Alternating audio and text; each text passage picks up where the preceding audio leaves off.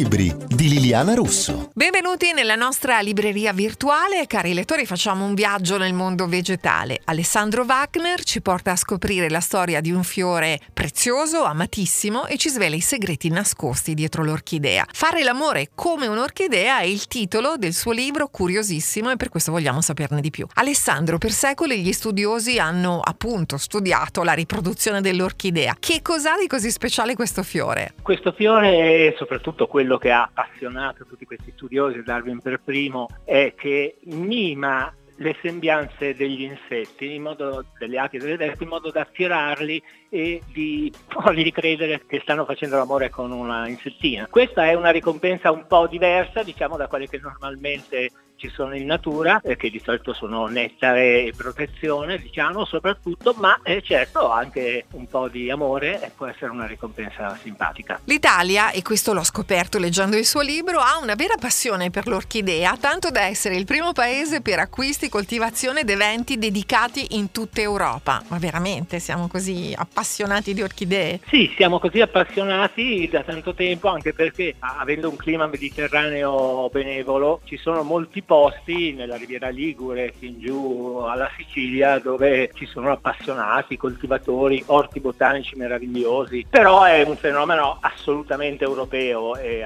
assolutamente mondiale, perché anche in Germania e in Olanda, che è il più grande produttore, ci sono tanti orchidofili, e in America, credo, se vado a memoria, ma ci sono alcune centinaia di associazioni di appassionati, e che fanno, ecco, questo mi trovo abbastanza curioso, organizzano mostre e concorsi, come si fa per i cani, i gatti e i cavalli nel regno animale, ed è l'unica pianta in cui così, in maniera così diffusa, ci sono premi, riconoscimenti e tutta una categoria Di, di, di benevolenza in questo, in questo senso. Nel libro ci sono anche bellissime illustrazioni, diciamolo. Che cosa hanno a che fare però i thriller anni settanta con l'orchidea? Thriller anni settanta sono l'ultima fase di una degenerazione che l'orchidea ha curiosamente conosciuto, quella di passare da oggetto del desiderio, essere meraviglioso, sinonimo di bellezza, a diventare qualcosa di perfido, assassino, cattivo, per una sorta di boh, crasi, credo, almeno questa è la mia interpretazione, fra i libri sulle orchidee, sulla loro intelligenza, e quelli sulle piante carnivore. Però è rimasta l'orchidea, e negli anni settanta questa degenerazione l'ha portata a essere il simbolo di assassini e, e quanta cattiveria di ogni genere.